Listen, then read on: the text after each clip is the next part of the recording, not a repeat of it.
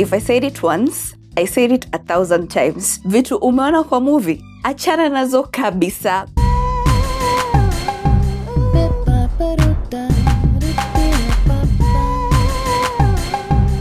Guys, welcome back to the podcast where we share life experiences. My name is Jamila, and this is Hourglass. Today, I will tell you something that your girlfriend or boyfriend is probably afraid to tell you. Porn shouldn't be your point of reference when it comes to sex. Just because Johnny Sin and Jada Fire did it doesn't mean you can also did it. As in, if Zimbabwe did it, we can also did it.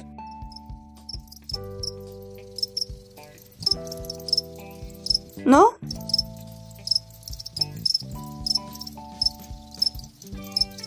Still don't get the joke, do you? Anyway, wacha niache struggle. A friend of a friend learned the hard way. For the purposes of this story, let's call her Carol. Carol had been dating her boyfriend Brayo for a couple of months. Brayo was heaven sent. He was too good to be true. You'd think he was handpicked specifically for her. Everything she was looking for in a man, Brayo was. Remember when your mother told you not to judge a book by its cover? This is why she was right. Carol was careful not to ruin anything. In fact, she even did the 90 days rule. You know, the rule where you hold back the cookie for 90 days, and if he sticks around, it was meant to be. She did that, and Brayo stayed. Isn't he just perfect?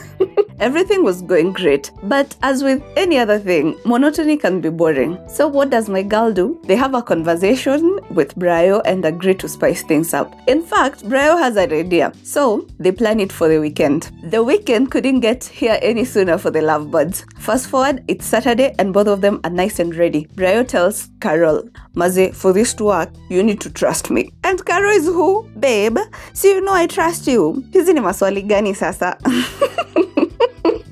Having received the boost of confidence he was seeking, Brayo proceeds. He tells her to put her hands together in front of her. The previous night, he had come home with a box. Caro didn't even bother to see the contents of the box. Brayo fishes out a rope. It finally hits Caro. It's about to go down. she obediently puts her hands together and Brayo ties them up. By the way, through this entire process, they are both nude.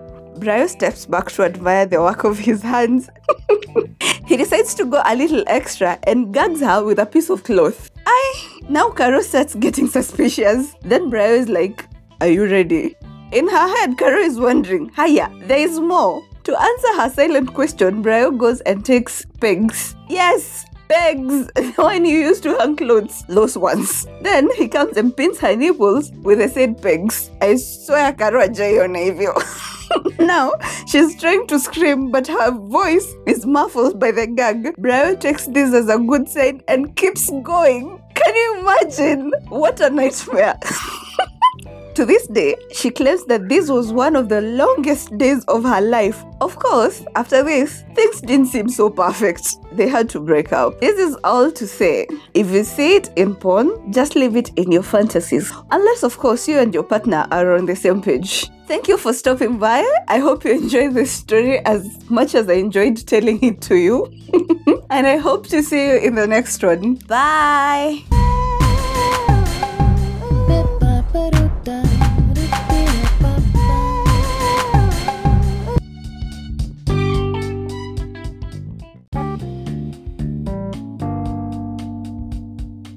Hello and welcome to the podcast. My name is Jamila Boyani. Today we tell the story of one Fiona who thought it was love at first sight but ended up learning her lesson the hard way.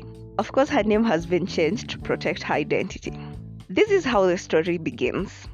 Fiona was on her way home from school when this Prado pulled up right in front of her. The driver rolled down his window and motioned her to come over. The guy probably wanted to ask for directions, or so Fiona thought. No one calls a girl over just for the sake of it, right? Fiona, being the good girl she is, she walks over. It did her that the guy was pleasing to the eyes. The guy is like, hey, my name is Kennedy, but you can call me Ken. After a short conversation, the guy gives Fiona his number. He tells her, I don't want to ask for your number because I want you to be in control. I don't want to be pushy. So if you want to go on a date with me, give me a call. We? Sema kuwa smooth like butter. ah, Fiona had never experienced that before. The guy drives off and Fiona hurries home. After having a lengthy consideration that took a whole of five minutes, she decides to call the guy. Besides, what's the worst that could happen? They make arrangements for dinner the following week. Come the D day, Fiona carefully picks out an outfit that will be perfect for her date. She has to make a good lasting impression. Besides, the first impression wasn't the best, but now she has a chance to redeem herself. She meets Keith at a hotel he suggested. Again, remember, he's this gentleman. Hata kifia teseke. Before she leaves the house, Fiona anajisort na ugali managu ndo akienda date she won't eat sana. Wakipatana, she decides, you know what, I'll just have a glass of water. Unajua ni first date, hataki kuchoma juu angekula design yenye ye ukula. Ai, hata si huyu boy angehepa. Anyway, Ken, on the other hand, claims not to have eaten the entire day. That's how busy he normally is. He even forgets to eat sometimes. He orders ugali choma, two beers for himself, and a glass of wine for her. Na unajua, he just doesn't order hivi hivi. He even asks the waiter, What is the most expensive wine you guys have? Bring her a glass. When I tell you Fiona is impressed, they have a conversation about any and everything. The guy is just likable. He's easy to talk to. He listens. Yani, he has all the qualities Fiona is looking for in a man. In fact, he even likes dogs. Mpaka anamwonyesha picha za dogi zake kwa, kwa his phone. Within no time, Fiona finds herself having a good time and lowers her guard. Big mistake. During the entire during the entire encounter, Ken's phone keeps ringing for like half an hour straight. Aye, he keeps ignoring it. So Fiona is wondering why is this guy not picking his call? Alafu unajua how someone ignores their call like huu msi ananitumbua uh, huyu anataka nini sasa hiyo ndo design alikuwa analenga hizo calls okay fiona is like do you have somewhere to be do you need to pick your call he's like okay sawa Like, yani anaonyesha venye ako reluctant kupick your call but finally he does pick the calls and from his tone unajua kumfokea anafokea the person on the other end akimuuliza ni nini unataka? What's happening? Wewe nimekwambia mara ngapi usimpigie niko busy.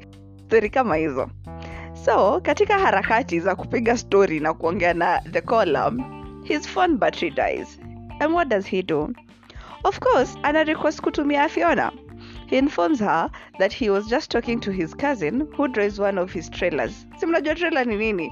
Zile huge huge lorries. And um, apparently the cousin was supposed to bring him the keys after amepack the trailer kwa his garage. Hmm. did i mention that ken alikuwa ameambia fiona he is a businessman so fiona is like okay sawa. Since ni bs na huyo mse akose penye atapeleka keys juu inaweza kuwa inconvenient. How about i just give him my phone? Mm, apigie kazini ya kazini yake. So fiona gives him her phone and he promises to recharge the airtime. He would use yani? Nairobi men we mpaka amempangia venye atamrudisha hiyo airtime yenye atatumia. Aya he steps outside to give his cousin directions to where they are. Now let the waiting game begin. Fiona waited and waited and waited and then waited some. The waiter comes and places the bill on the table right in front of her. By this time fiona ameanza kuona two signs. Plus this guy alipick the phone conveniently after alikuwa ashamaliza kukula. Hi anyway so waiter akileta bill um, fiona tells him wacha tungoje mwenye tulikuwa naye ndo akikam to sort tukito tukitoka. The waiter is like but the guy you were with see yeah he already left na amesema where you are the one who was to take care of the bills. Ai hey, sema kwanza kumwona kichwa. Sasa fiona is shocked for starters. Hakuwa na hiyo bajeti ya dina alikuwa tu na fea kumfikisha tau in the hopes that our mysterious ken atampatia fea ya kurudi home because once again ken is a gentleman. Yeah. Aya secondly hana hata simu. Hata ataanzaje kuomba mabeshte zake do na foni yake imechukuliwa na ken. Ah she tries talking to the waiter but of course that doesn't work. Like hata kama ni wewe huyo waiter. We utasikiza stori yake kweli? Siendo ameambiwa sort so yeah sort na keep in mind fiona hakukula hizo manyama choma na ugali na hizo mabia. Ye aliletewa tu a glass of wine. Sema kuwestiwa. Hmm.